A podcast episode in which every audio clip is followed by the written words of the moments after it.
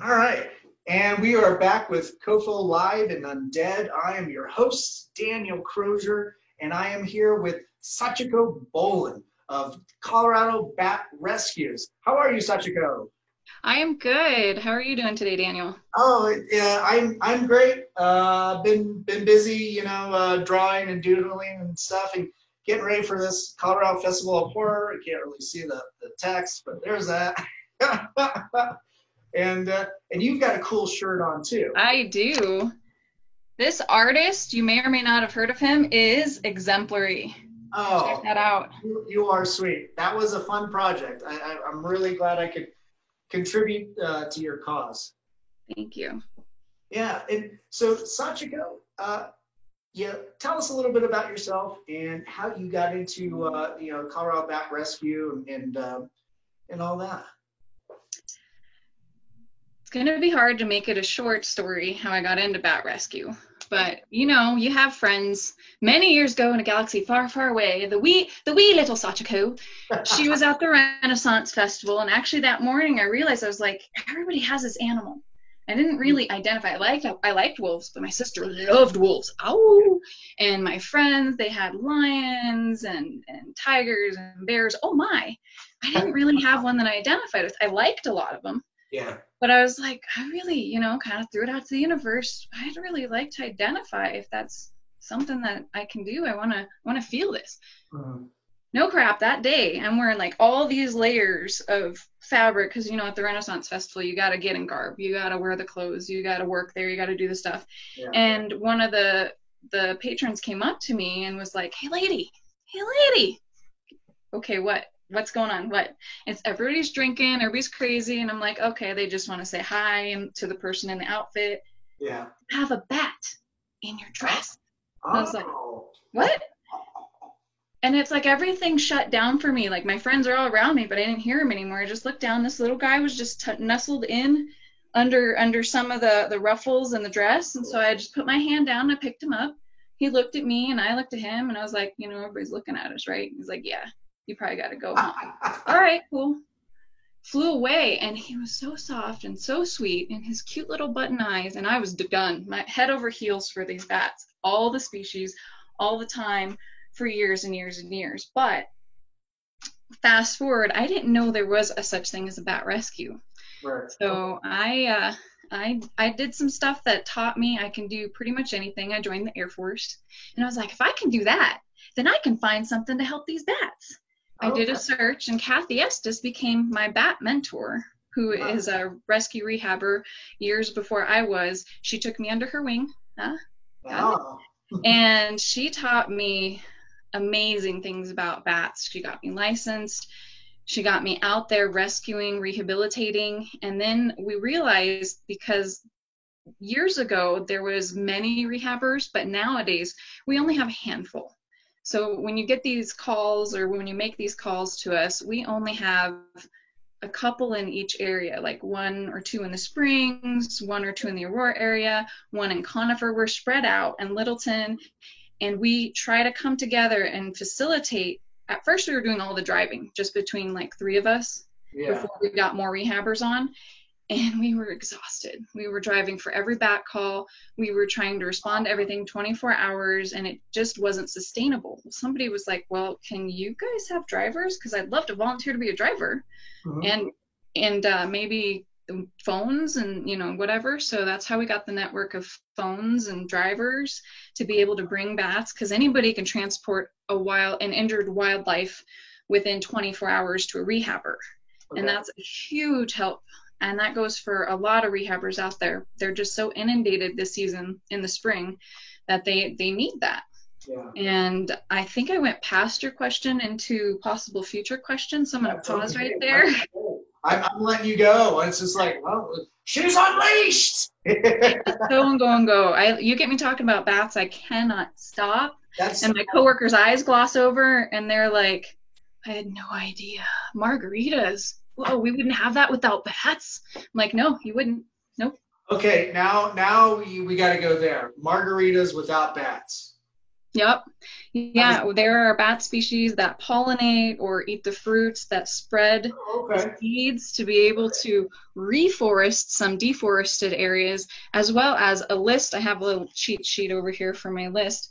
But if you enjoy such things as soap, toothpaste, cosmetics, coffee, margarine, chewing gum, candles, paper, ink, wood, fuel, rope, twine, rubber spices, vegetables, fruits, chocolate, margaritas, air fresheners, or even life saving medicines, you got to think about. Right. You had me that at does- coffee. Yeah, and that doesn't even include the thousands of mosquitoes and Mhm. other bugs that they eat in an evening here in the United States, where we have insectivorous bats. You're Right. talking eight to eleven thousand mosquitoes a night for one bat. Gee, wow. That that's that's pretty intense for such a, a small creature too. Like that, you know, their metabolism's almost constantly going, isn't it? When they're in flight, they're using up pretty much. I think it's eighty to ninety percent of. It's like a weeks long workout for us. Right. in Right. one flight. So when they eat, they go out, they do their their big eating, usually right around dusk or 30 or 40 minutes after. They do maybe a couple other hunts, and then right before sunrise they do a hunt. But it's an exhaustion for them, just an expenditure of energy. Man, it, uh, before we get uh, too far ahead of ourselves, with uh, Colorado Bat Rescues now, how many how many people uh, volunteer currently? Currently, our volunteer list is uh, a little tighter than it normally is, but we have active about 10 to 15 members. Okay. and sometimes up to 20 members that's drivers call takers admin and the rehabbers at any one point in time and we include kind of in those numbers some of the rehabbers that are outside our organization which our actual organization is the colorado bat crew Okay. and that's that's a name that kathy came up with this is so embarrassing i know the definition it's conservation rehabilitation Uh, education and a w and and the W, the W for work. Uh, Oh my goodness, that's embarrassing. I'm so sorry. I will pull that up. uh, I think okay. I'm just having a brain fart because now I'm talking to another adult human being about something I really care about, so I have to mess something up. Oh, that's that, that's okay. There's there's a lot to go over. Uh, we've got time. I'm totally looking this up. oh, no problem. Go ahead, continue. I'll, Okay. I'll sneak it in here in minor clicks. Um, so you know, with with uh, um, what you do, you how many like uh, you're saying that the springs are kind of getting inundated with calls with uh, um, you know injured or sick bats, right? Um, you know, can you give a, like a um, an average of like how many you have to take in per month? It depends. A lot of times, the so, incorporated in that sick and injured is first-time pregnancy bats that don't know how to forage as well for themselves, so they diminish their their storage quicker because they're pregnant and they just haven't fended for themselves, so they're weak. And so we fatten them up, get them some worms and and some some water, and we're able to get them back out there. Okay. So incorporating those numbers, it, it depends on how their their mating went, how how how fast or how high. It also depends on if some of the neighborhoods have had sprayers in the area. So there was a couple of years where there was spray going on in certain neighborhoods for bugs, and those bugs got poisoned, or or and the bats also got sprayed. So I saw a lot of toxicity bats come in. So those can give us spikes that aren't normal Mhm. that we don't normally see if it's some spray that they just started. But I would say on average, um, if if I would see 15 times maybe the rest of us, so we're looking at 50 probably per month, maybe maybe a give or take a little bit depending on all of the other things because there are animal attacks. People, we love your cats and everything, but outdoor cats are a huge concern when it comes to bats because they're natural hunters Right. Right. and they're going to injure them. And I mean, one of the stories I have is this woman. She called. She was so upset. I have this bat, and it was it was attacked by something, and it wasn't my cat. I promise you, it wasn't my cat. My cat would never ever do anything like that. He's very sweet and kind, and he wouldn't do that. And so I have him in a box with a rock on top of the box on my porch. So I went, and that cat was outside staring at me like, "Where are you going with my treat?" Right.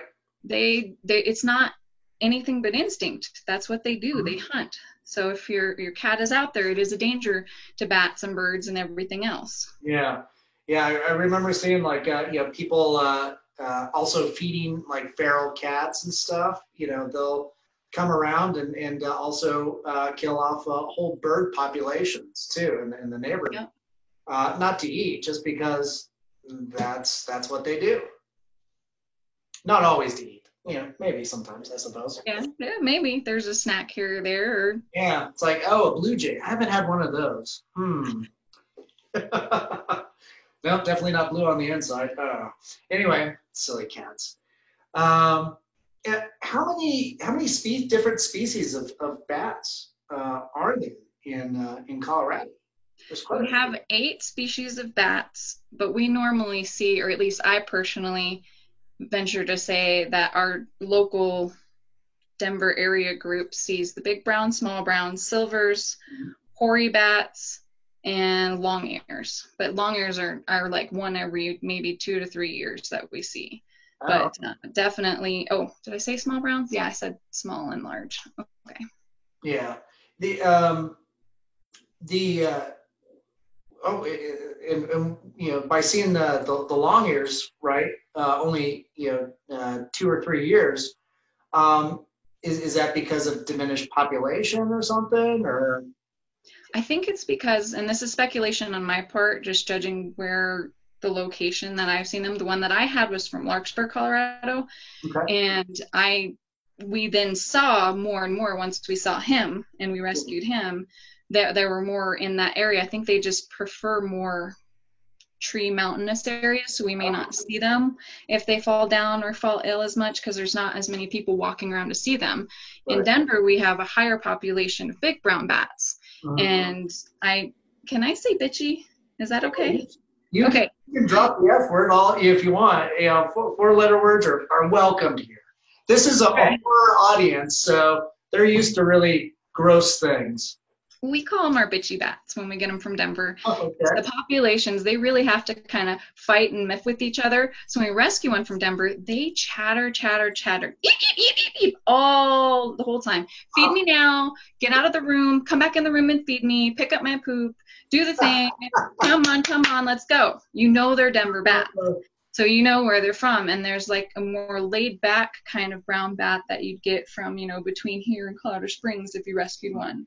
I had one in Castle Rock, and he was like, "Sup, I'm good. Can I have some water, some worms? I'm, I can go. I'm good." Yeah. but it's like, I'm glad they all have uh, very individualistic uh, personalities. Yeah. Yeah. They're, they're very unique, and if you ever spend time with any, you get to see them kind of bloom in some ways. Okay. And some of them want nothing to do with you. They're like, "No, give me, give me some food, give me some water, and I'm out." Right. You're human. We're not friends. Yeah. Yeah. you did this. This is your fault. right. Right. Right. Um, you, you know, do you guys do uh, a lot of uh, like um, events and shows and uh, some educational, uh, you know, programs or anything like that? Yeah, anytime someone reaches out to us, they can zap us an email. We've done presentations with children, schools. Uh, I think a couple of businesses requested us to come out and do some education because Mhm. they had like Education Wildlife Month. And we also have done shows in, not shows per se, I guess it's kind of like fairs that they have to educate in Castle Rock. They invite us back there for Halloween is a good one because bats get a lot of play on Halloween Yeah. a Yeah. A lot of play, but we, we'd love to get out there more and more. We try to get the opportunities to get education because education is really what's going to save these bats. Right, right. It, uh, when when dealing with the public, is there like any yeah any type of uh, like stigma? Like yeah, there's that innate uh, you know fear of the bat or the you know um, at least the visual of the the bat in folklore and everything like that. Um, it, and incidentally, I um, two weeks ago, my my mom found a little brown bat uh, on her back porch out at her ranch outside Kersey and she, yeah, she, uh, she's like, oh, she put up bat houses and stuff like that. And she found this this little brown bat like right there on the brick, you know, just a few feet away from her. And she's like, oh, I thought I was not going to be, you know, freaked out by a bat. She she got so startled and stuff. She's like, Dad, come come, you got to come deal with this. so, oh my goodness. Uh, but they uh, you know, and I don't know if this was the wisest thing for them to have done, but uh, they, they were able to corral it in a bucket, bring it up to, to a tree, let it crawl out, and, and I guess that was done. Uh, but uh, but yeah, I, yeah. So so her reaction was a little little shocking to me because um, she's an old farm girl and used to, you know, uh, dealing with rattlesnakes and everything like that. And but but that was the first time I think at least in recent years, that she's had to deal with a, or had an encounter with a bat, and she's like, "Oh my god." so, do you have to deal with a lot of that? You know, just people kind of uh, overcoming like a stigma or anything like that? There are some. We're not going to lie. There are some that just are going to be negative Nancy's always about bats, and they're going to have their opinions, and they're not going to change. Right. But the hope is, and the way that we train everybody, is whether or not that they're complete jerks. Mm-hmm. completely, you know, off kilter. We need to be our best selves and respectful, so they see that this interaction that we have with this person or this industry is positive. So they'll try to call us first to help the bat before they try to do anything inappropriate with the bat.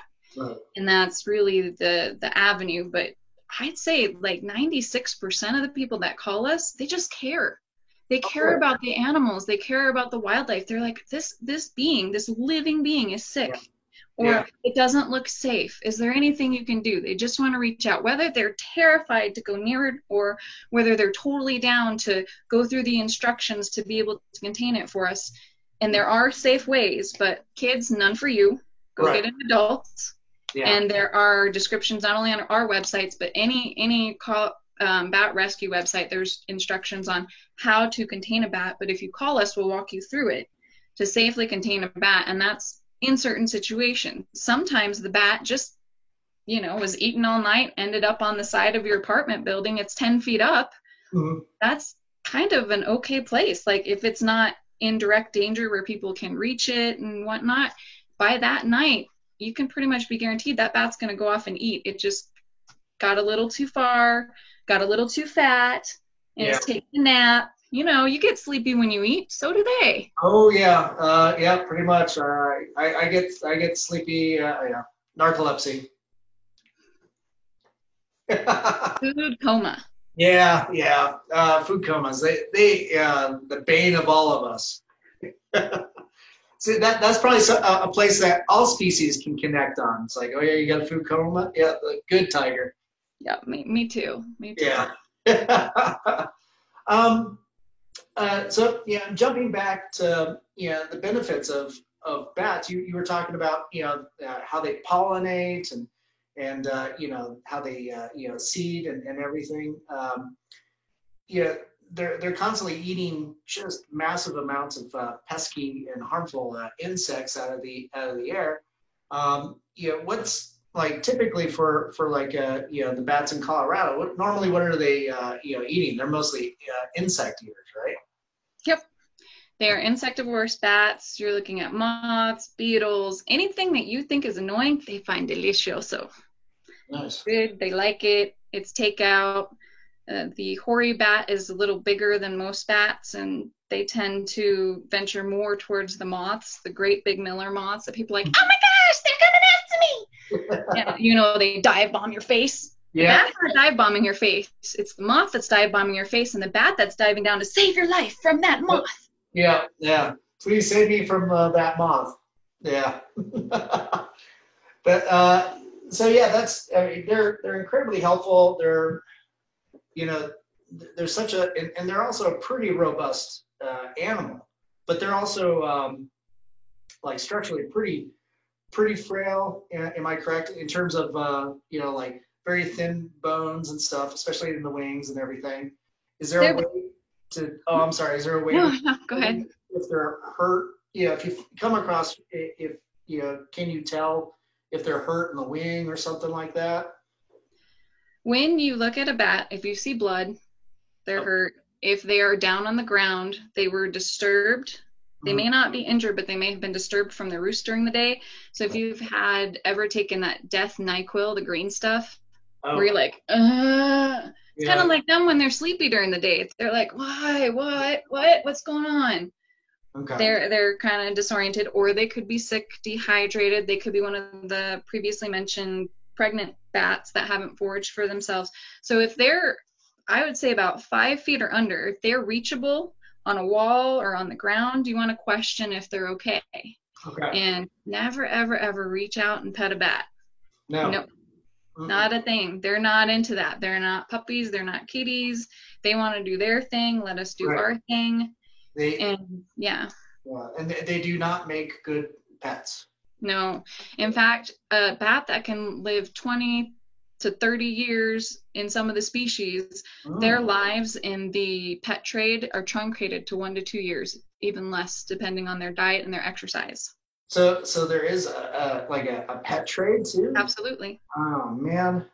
So um you know like obviously you know there's there's that that series oh god it's such trash TV that um Tiger King stuff with uh you know the black market uh you know trade uh yeah, do you find it uh that uh the, you know bats in the pet industry kind of go through you know get handled like that uh you know that's I'm not I'm not stating this very well, but it is it's it's a lot of uh, you know it, it's its own industry, I suppose. Absolutely. It's included in a lot of the animals. There's endangered animals that are being traded. Yeah. There's animals that you'd be like, what? Why? Right, right, And, and some are for pets, and some people believe truly that it's some medical purpose, and some people eat them. right. Uh, that's that's really unfortunate. Um, I had a, a friend that went to um, recently uh, like a reptile um, show, and uh, somebody had like one of those uh, giant uh, bird eaters uh, um, spiders, and right, and and he's just like, aren't these things incredibly aggressive? Why why would you have them? It's like, oh yeah, yeah, they're incredibly. Aggressive. It's like, well, you can't play with them. They're not like a tarantula where they can just you know hang out and stuff. No, why the fuck would you want to you know, hold something so dangerous? So so it's it's it's interesting. Um, it, like watching the show like that, it it seems like something more about ego when people kind of you know purchase these these animals legally, illegally. But I mean, you're just you're just harming the animal no matter what.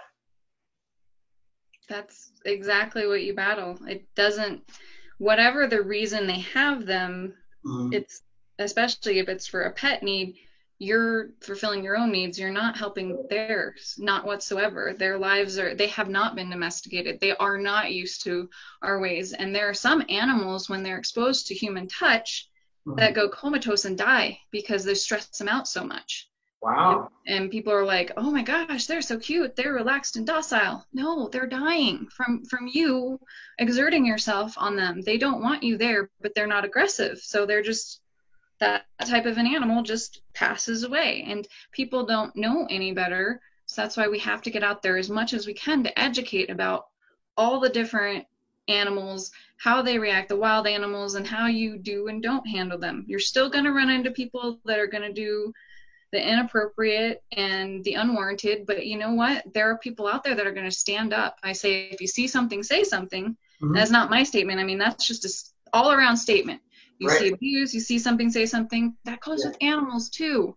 There was a gentleman that witnessed a bunch of people kicking a bat, kicking the bat back and forth, trying to kick it like a hacky sack. And Oh man. and this this person came out and was like hey you guys better stop and granted i'm not saying run at a gang of people with a bat but he Right. did just that to uh, save this bat this bat was saved by the way it was a success That's story good. Saved rescued rehabilitated released but think about the culture that different people come from Right. at first personally i took great offense and, and it ripped me apart and i was upset but i'm like all right what were they taught to believe that it was okay to beat up a, an animal that's tinier and helpless. Yeah. What can we do to circumvent this in the future? Yeah. Talk to as many people, uh, teach kids right away that these animals aren't bad. Uh, Yeah. it's, it's just, they're so impressionable. My daughter, she's two and a half now. And you say one little thing, and she like blows it up for the next 10, 20 days. She's like, oh my gosh, somebody said in front of her, because it's not me, because I work with bats, so I have to work with the bugs that, that go with bats. Yep. You know, we use mealworms in our case, and they turn to beetles. And so that's not something we're afraid of. But as somebody said to her, bug, bug, there's a bug. And and I caught her like go to step on. It was a leaf. It was Oh. a leaf. No bugs were harmed in this story. But it was a leaf and she started stepping on. I'm like, what are you doing? And she's like, it's a bug. I'm like, no, honey. No. So we spent the next 20, 30 minutes sitting out watching ants and butterflies and talking about, hey, they're precious. They're different. They're special, but they're precious. And then the red ones, don't go near those Yeah. because that will hurt. But Yep. We, Indeed. we yeah it was it was such an enlightening experience on how easily perceptions can be introduced to children Yeah. or you know your environment if that's the way that they act if i wasn't raised here where i was what would i think was acceptable Right, right. Did uh, did your parents like uh, you know kind of instill upon you like that that perception of you know animals are precious, or you was that something you learned you know as you grew up uh, outside of that? My grandmother was full japanese and she had a very strong hand in raising me and she taught me consistently over and over again whatever you do to an animal mm-hmm. when you die that's going to be done to you Ooh, that's nice. So don't you ever hurt an animal. Right. I was like, okay. Yeah. Whew. She was only like four feet tall, but she was dynamite. You did not mess with her Yeah. at all. And I, I got chills just saying that story because you, it just, that translated for me for the rest of my life. They are precious beings. We don't speak the same language, but we respect them. They're living. Yeah. So it's you know karma. Like the car, my karma ran over your dogma thing. Well, you could you could do that too, I suppose. the dogma being the bad people, just not the dog. Yeah, yeah. it's it's it's not the dog. Yeah, it is the people that uh, that own the dog. Um, wow. Uh, you know, right now, um, obviously we're you know we're we're having to self isolate. And earlier you were you were talking about you know how uh, um, you know with deforestation and and uh, how we run into um, you know animals and stuff. Um, you know, is um, are species like all species are they pretty much on the endangered list? Would you say? Um, you know, with with having to deal with uh, you know humans, or you know, there's uh, I know there's like a like a couple like isn't there like a fungus that's also uh, you know attacking uh, some species as well? Yeah, white nose syndrome is alive and well, unfortunately. We're still working on a lot of ways scientists that are way smarter than me are working on ways to combat it. But the way the main way that it was transported from cave to cave was cavers not following the guidelines of cleaning their equipment. That was what they traced a lot of the infection to. Yeah, bat to bat can happen, but from going from state to state, they found it was mostly cavers not cleaning their equipment. So they put stricter rules and tried to monitor it more stringently. And I can see, I've known a couple of people that are like, hey, it's, I don't, know that doesn't have anything to do with me. You know, like that's just not something they do. They just leave it in the car, probably put it on later. It's hmm. not somebody I hang out with or anything. It's someone I do not like. But I was like, this is this is what we're combating. How can we get to that audience and explain to them, hey, it does affect more than you. You know, yes, it's fun. Yes, do it, but don't do it where you're not supposed to do it because there are caves that are closed off to humans to mm-hmm. protect the bats. And mines, actually, there's some mines that were closed down, but they have a, a structure built over them to protect the bats that were already dwelling within them. All of these these colonies that were already established. So it's it's a conscious effort for humans that we need to start respecting and watching our, what we do affects things. Yeah, yeah, being aware of, of you know our surroundings and, and how we interact with with everything. I mean, this the slightest thing, especially with with uh, something like a, a spore or a fungus, that's something that could be on our clothes. We don't know.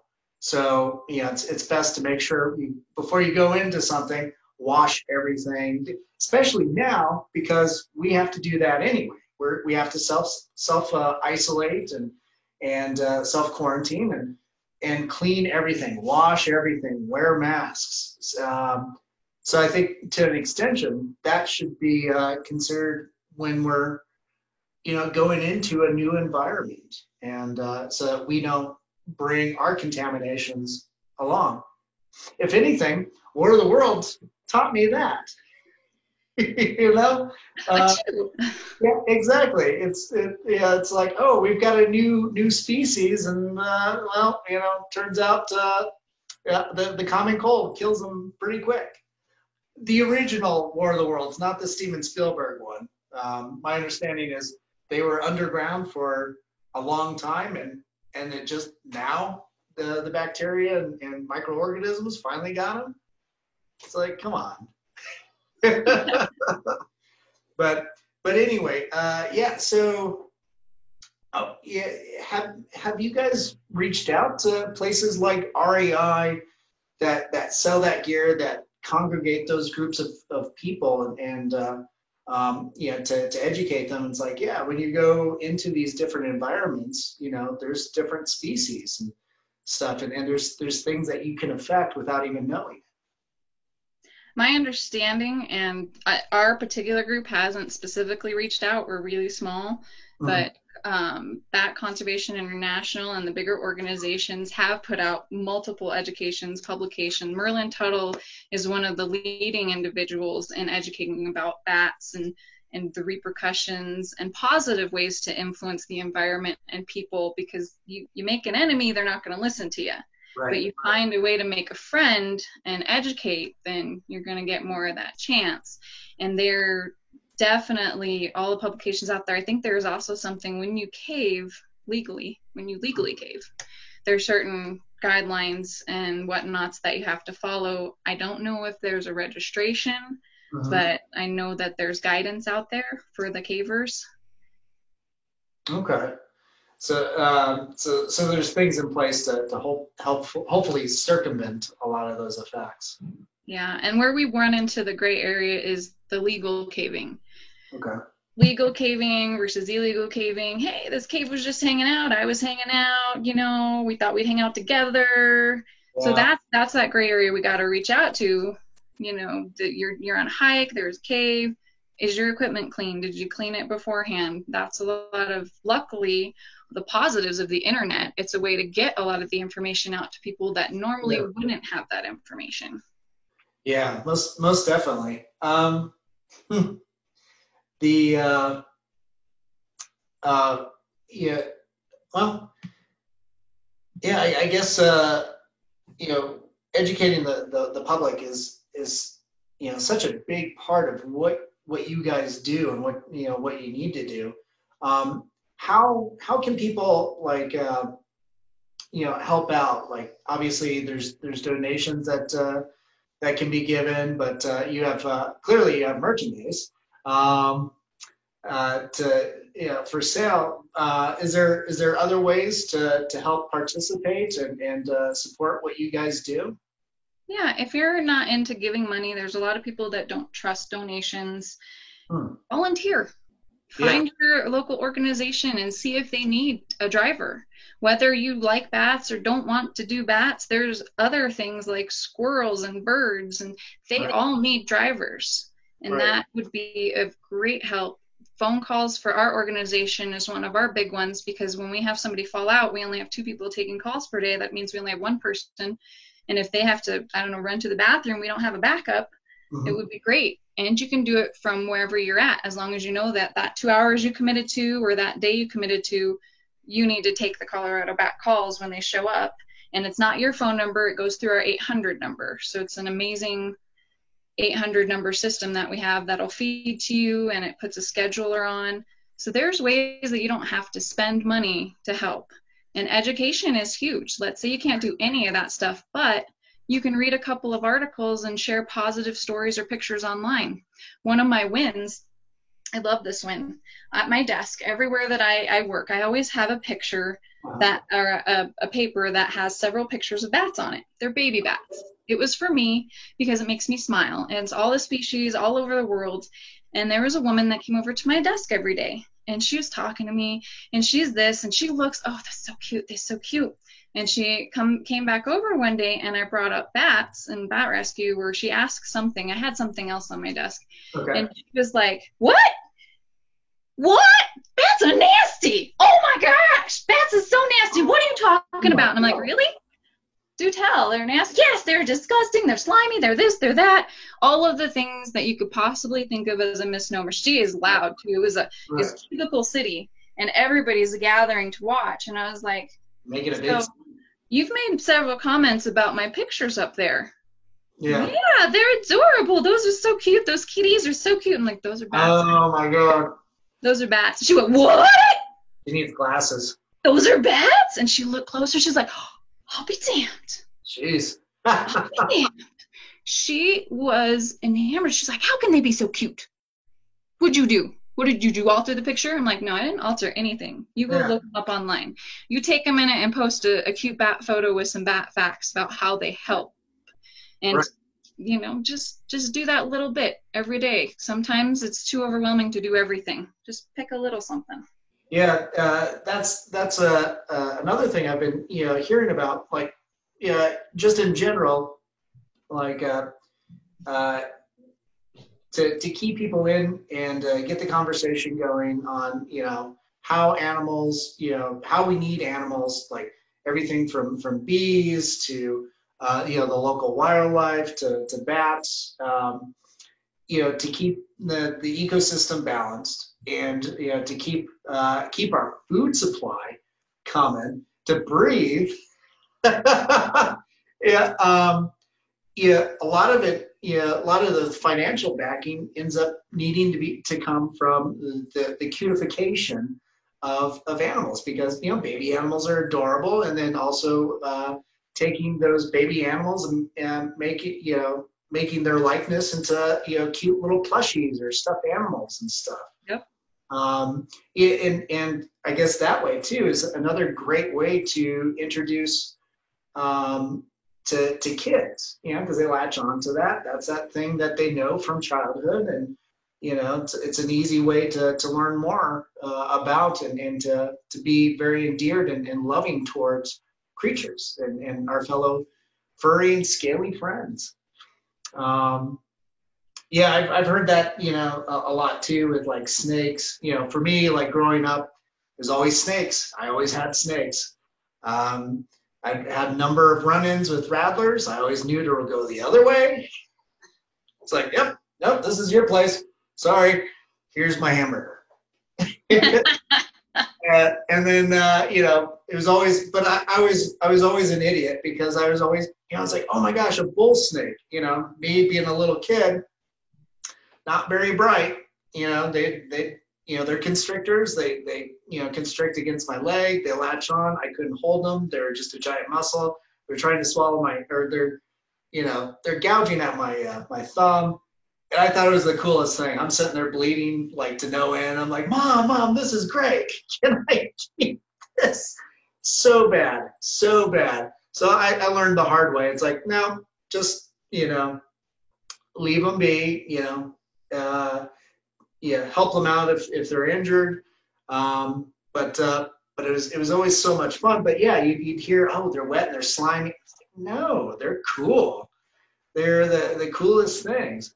Um, so yeah, it's um, it's it's amazing. We, we we definitely want to share that that love and that passion, and uh, you know, get as many people in, involved as well. What um, what are some of the uh, some other like uh, misnomers or, or uh, misinformation that you, you tend to run across quite a bit? Oh, the biggest one I think they're gonna fly into my hair. Yeah, yeah. They I- want your hair. They do not want your hair. They want the bugs. And Right. if there's that many bugs around your hair, you probably need another conversation. But I don't need to have that. Right. Well, Well, and, and, and with uh, a lot of species of bats too, they have sonar, right? That's that's kind of their, not all of them, if I'm not mistaken. Echolocation? Yeah, echolocation. You're right. That's, if they were in the waters, totally sonar. We're down. Right, right, right. But, yeah, there was there was a dolphin comparison once, and I thought that was interesting. And the uh, the bats, yeah, they have echolocation, but most of them they can see during the day pretty good. Not oh, okay. amazing, like, but they they're not blind as a bat per se. All but right. at night they do rely on that echolocation for their hunting, and it's pretty amazing to see and even hear them. I wish I had pulled up a clip or something, but viewers pull up a clip of bats echolocation and then it puts it there's readers that put it into a zone that you can hear it mm-hmm. so cool and right. there are actual mechanisms you can get to put on your phone now and, oh. an app you can load so if you're hiking in you know the dusk period or the early morning you could have that out and if you have uh, printed out just some of the the waves that they they speak in or use you can actually kind of identify almost the species. Wow. So it's it's pretty incredible. I haven't gotten one yet because I haven't decided on one because they are pretty expensive. So it's oh. not a cheap hobby, but it is a really cool, fun one. Oh, that's that's pretty neat. That's cool. Um, you know, uh, when they're uh, you know flying around, do they um, you know at night? Is do they tend to, to run into a lot of uh, you know problems like uh, in midair? Like uh, have, have there been incidences where you know somebody's like flying a drone or you know something stupid like that or you know anything like that kites? I haven't run into that myself but i'm sure somebody some out there somewhere maybe has some oddball story. Okay. normally those type of things they're able to avoid. I think the biggest thing that they couldn't figure out is the the the windmills that are out there. Oh why birds and bats they lose their something and they run into them and just die. I know some of the places and i can't quote which ones because this article I read was like a while ago, but they were choosing to shut their windmills down during those times where bats were known to be active between oh, certain hours. And I know that particular flights in, um, I don't know what this is from. I, this is some article I read that certain programs in the military, like if they're running flights or something in a certain area, they change that time frame so that they don't hit the bats because oh. they know that they hunt and they help and so they just do their stuff two hours later or two hours earlier. And i thought that was really cool. I was like all right go team. Yeah.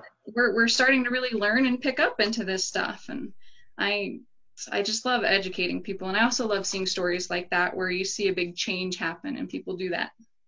That's that's fantastic. The uh, um, are, are you starting to come across you know, a lot more of that happening like more you know awareness Absolutely. When you brought up that we're bringing stuffed animals and books and other things, the more education we get out there, that's right. I used to call the fruit bat my gateway bat. Oh, okay. It looks like a big puppy dog. Right. And if I got somebody in with that puppy dog face and those puppy dog eyes, I could ease them into everything else, like the Honduran white bat, the brown bat, the close-ups of the the brown bat, because they're they're chubby little cheeks. Yeah. It's amazing how cute they are, and their button yeah. eyes, they're just adorable. When you look at a hoary bat, they look like teddy bears. Yeah. But people wouldn't know that because they're not me. They haven't seen them up close. They don't know the the rehabber site. So how do mm-hmm. we personify that? In comics, in movies, and TV shows. I saw so excited when I saw this something called Vampirina, and we have like outfits and it's a it's a vampire girl and they can flip into bats her and her family i guess moved uh, okay and anyway it's a kids show okay. and i don't even know if I, we've seen the show but we've seen the stuff from it and since i okay. love bats and it's purple and I love purple. I was yeah. buying everything I could for my daughter. I'm like, she's gonna know and be surrounded by this. She nice. knew how to say bat before she could say a lot of other words. Nice. That's cool. And it was pretty awesome. She could identify that's a bat, that's mommy's bat, that, that, that. Because we have, you know, stuffed animals and pictures and you can tell this is a bat house. Yeah, yeah. Oh yeah, very much so. Yeah, that's that's pretty cool. Well, uh, I do have a question uh, on the uh, the upper end of the, the wall behind you. Is are those wings or are those antlers? Those are wings. Okay. I was I was gonna say it's like are those moose antlers? no, those are wings. I actually had that. I had a class on here and I didn't get a chance to respond. And they're like, I'm not a hunter like Sachiko there. And I'm like, what are you talking about with those big horns on the wall? I'm like, they're not horns. They're okay. They're they're squishy. Here, let me squish them. Oh, okay. They're squishy wings, so they're more realistic. And uh, in a Renaissance festival that we perform at in Santa Fe, I do a bat fairy. Oh. And it is one of the most invigorating festivals ever because nice. I get to show thousands of people, adults and children, how amazing bats can be because I get to, cool. you know, tell them my bat facts and my character with my bat wings. They're like, What are you? Like, I'm a bat fairy. I'm Swish. and then they're just cool. taken. And they're like, Whoa, bat. So there's kids that year after year come back to me and they're like, Okay, Swoosh, what do you have for me this year? What yeah. story? What this? What that? And oh, I just get tingles. And so now there's like a bear fairy, a fox fairy, you know, just all of the stuff. I'm sure there'll be a squirrel fairy to come. They're just magical. And, and since it's only one weekend, we get to go crazy yeah. and, a lot of creative freedom. Are yeah, some of the animals that you're re- rehabilitating, are you able to, to bring them to, to, to uh, put them face to face with people so that they can you know, have uh, um, you know, obviously you don't want a hands-on experience, but you know, you can see, you know, uh, what they look like up close in the real. So that's kind of a double-edged sword. When you have an animal in rehab, they're already under a lot of stress, pain, oh, okay. getting rehabilitated. So you never want to do that. Here in Colorado, it's illegal for us to have a sanctuary yet. Right. I mean, that's something we really hope we can strive to do someday and have a sanctuary education. Whereas, you know, some other states or places, they have a sanctuary and they are able to bring people in between the glass. Like they'll be on the other side glass and they can talk about that that they've had there because of whatever reason they can't fly anymore.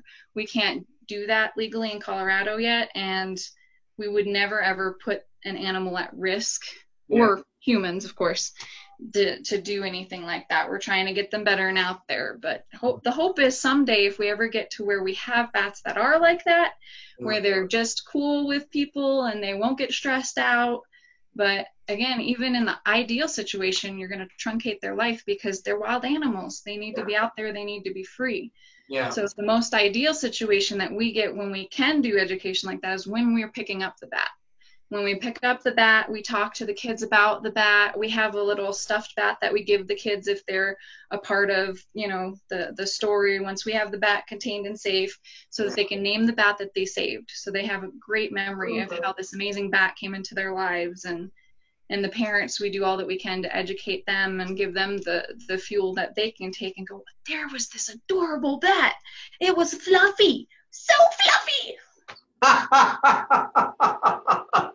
That's great. Oh man, that that's awesome. So it, it seems like a, a, lot of the education really needs to, uh, yeah. If there's anything to, you know, with direct interaction, needs to to happen like right there when when you go to pick up the bat, you know, to um, and uh, um, the, but the nice thing too is is like if they've called you, if they contacted you already to you know, to come out, they're already on their way. Um, do you do you find you know the like the higher concentration of you know people that um, you know have their misnomers are at some of these uh, events at uh, Renaissance fairs or at schools or are, are people just generally you know these days seem more and more curious? It depends, okay. which is an answer I get to say a lot. Yeah. The environment, the people, there's always people that are terrified. You're just gonna have those. They're gonna be there. They have their their whatever their learning was mm-hmm. and whatever their feelings are. They haven't had that positive experience to change that. Yeah. But in most of the interactions that we've had, they've been really positive. It's been a regular person saying, Hey, there's a bat in trouble. Can you come and help? Or yeah. I'm the bat lady at the Renaissance Festival. They're like, Oh my gosh, get to the bat, get to the bat one. Because we have, uh, my sister in law and I have a booth there. And uh, oh. we, say, we sell chainmail out of the booth. So it's not a bat booth, but they know that I rescue bats and we talk okay. about it. it. It tends to come up more than you'd think. Right. But I will take any opportunity to help educate. And my mom was learning stuff about it too. So she's up the hill from us because she also works there during the summer. And it's just awesome. Like, okay, we can't go. Okay, let's go to Bat Grandma. let's ask. Let's find out. Is this bat in trouble? And a lot of times in, in, in environments, the Colorado Renaissance Festival is a really good environment example because when you're looking at the festival site, pretty much 10 months nine months out of the year, you know, there's no activity up there. And then all of a sudden there's all these people. So what does that do for wildlife? Like yeah. they're used to being able to, you know, hang out, chill over here, over there. Right. Holy crap, all these people moved in. Uh, that's that they didn't know. They don't know. Oh, look, it's about that time for those humans to come around. We better get out of here, Sham. All right, Dean, let's go. You know, that's not that's not on their mind. That's not their focus. They're in the here. You know? Yeah, right. notification? Today's modern bat. Yeah. awesome. But it's a good example. There's just environments that aren't used to it, and we are, in general, infringing on some of those environments all over the world. So you're going to see more interactions, more confusion, more bats that you think aren't healthy, but then they're just used to hanging out there. They're that was their house for the past 10 months and you just evicted them. What's going yeah. on? Yeah. Do you find you also have to work uh, with a, a, lot of um, um, like environmental activists, you know, to to help educate and, and hopefully uh, uh, circumvent a, a, lot of uh, you know deforestation and things of that nature? I haven't really interacted with environmental activists. I've had interactions with some pretty smart people that are amazing with bats, and mm-hmm. also because of that, or because of their career path, interact with a lot of of science and the the not squishy side. A lot of us rehabbers are called the squishy side because we love and we care and we personify them. Yeah. But then you go to the other side and they're like, no, we just want facts, the numbers, the this and the that. Yeah. We try to come together in meetings and talk and and I think we have a couple a year here in Colorado where we get the opportunity to discuss with each other hey, what's going on? What can be changed? What do we need to know is coming up? We talk about, we have to report every time we have a bat to see if it has white nose syndrome so that as soon as we do get it in Colorado, Colorado knows right away, hey, this is where they got it from, this is where it's at, so they can do the additional research. So we do have a good communication structure built, but I think it can be stronger. I think it can always be stronger because communication is key in anything that you're trying to strive for. Yeah, yeah. If uh, right right now, um, well, has um, has uh, what was it the the white nose? Um, white nose syndrome. Yeah, has that uh, made its way into Colorado? Not yet. No. Okay. Is that uh, where where are the the, the biggest uh, you know uh, areas where that's being hit? The biggest areas. I actually haven't looked at that in a while, but I think we just got our first test in Nebraska. But double check me, viewers. You can look it up and see there's actual maps that track where it is at. It was mainly, I guess it was the East Coast, is where it kind of wow. came down. And uh, it better if you look it up for yourself. I encourage everybody to fact check everything, but yeah. pull it up. The maps are up there. I think Bat Conservation International might have a map or references on their website for that. Okay. We're still striving to build up our website and references because we're focused on taking care of the bats, so we haven't gotten the the bolstering on our website. So you'll see most of our announcements on Facebook. Yeah, yeah, that's. Uh, I think that's where I initially uh, connected with with you guys. I think that was uh, like a, a, year ago uh, or so. Well, actually, it's, it's, about the same time my parents were putting up their bat house uh, out on their ranch. And I was like, oh, that's such a great idea. I didn't realize you could do that. And then, oh, the, the Batman versus Superman movie came out, and there was a big push, uh, like you know, on the Blu-ray or something. To it's like, yeah, there's you know, bat conservation, put up you know these houses and stuff, and you know, give them give them a place to yeah to live, and, and also bring bats back into certain areas. Um, I was like, oh, what a great place. So I think I went tooling around on, on Facebook and came across to your group. And that's that's how I got in contact with uh, with Kathy, and I think uh, Becca um, is is uh, one of the members too. Um, and then they put me in touch with you. So so it's it, it's it's been absolutely uh, delightful to uh, to be able to you know, talk bats and, and, and really learn a lot more. Yeah, yeah, this has been a, a big learning session for me, and hopefully it is it, it's it'll be uh, the same for a lot of our viewers that uh, that watch this. Um, but before we close, uh, what are some some really good uh, resources for people to go and look up, and how can they you know connect with um, you know, Colorado Bat Rescue? Colorado Bat Rescues with an S. I forgot that Had the S on there.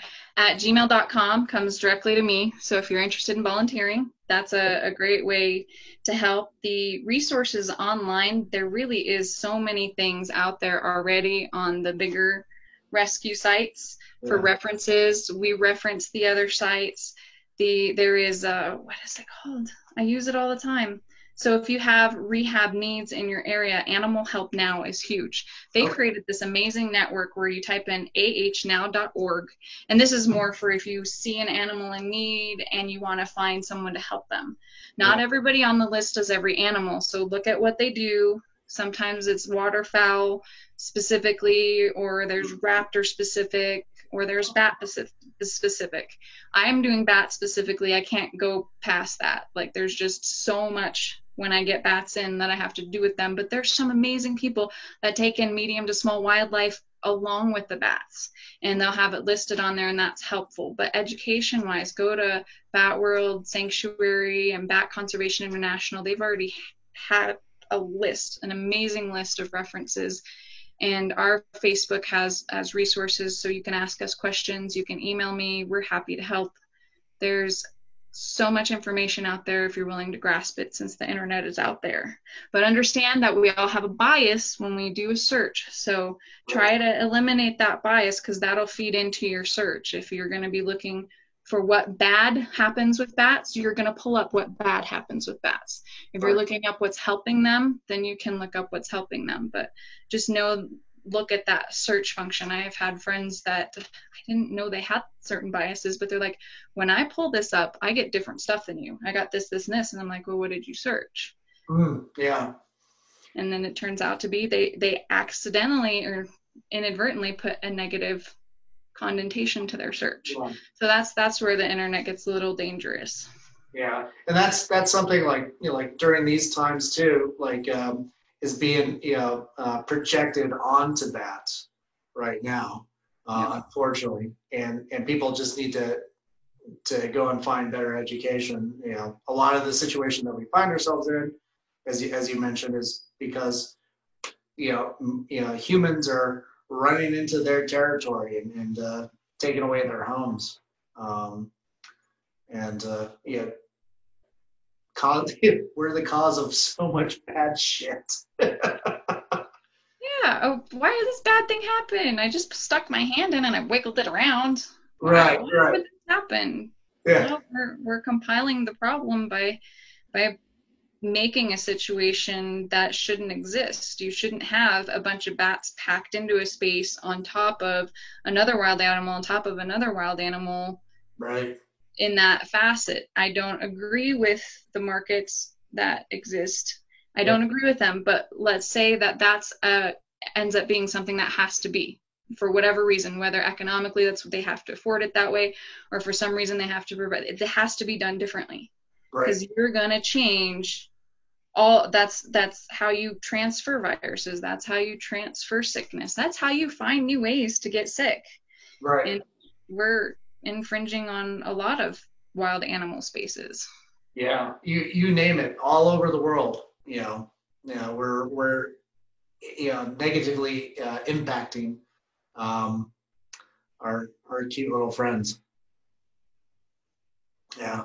Well, uh, uh, Sachiko, thank you so much for for coming on. Um, uh, I'm gonna hit the, the stop record button and uh, but uh, go ahead and, and uh, stay on for a little bit. And uh, uh, this is uh, Dan Crosier with COFOH Live and Undead with uh, Sachiko Boland. Uh, thanks so much again. And uh, you go check out uh, Colorado Bat Rescues and yeah, see if you can help. anything is appreciated. Thanks so much.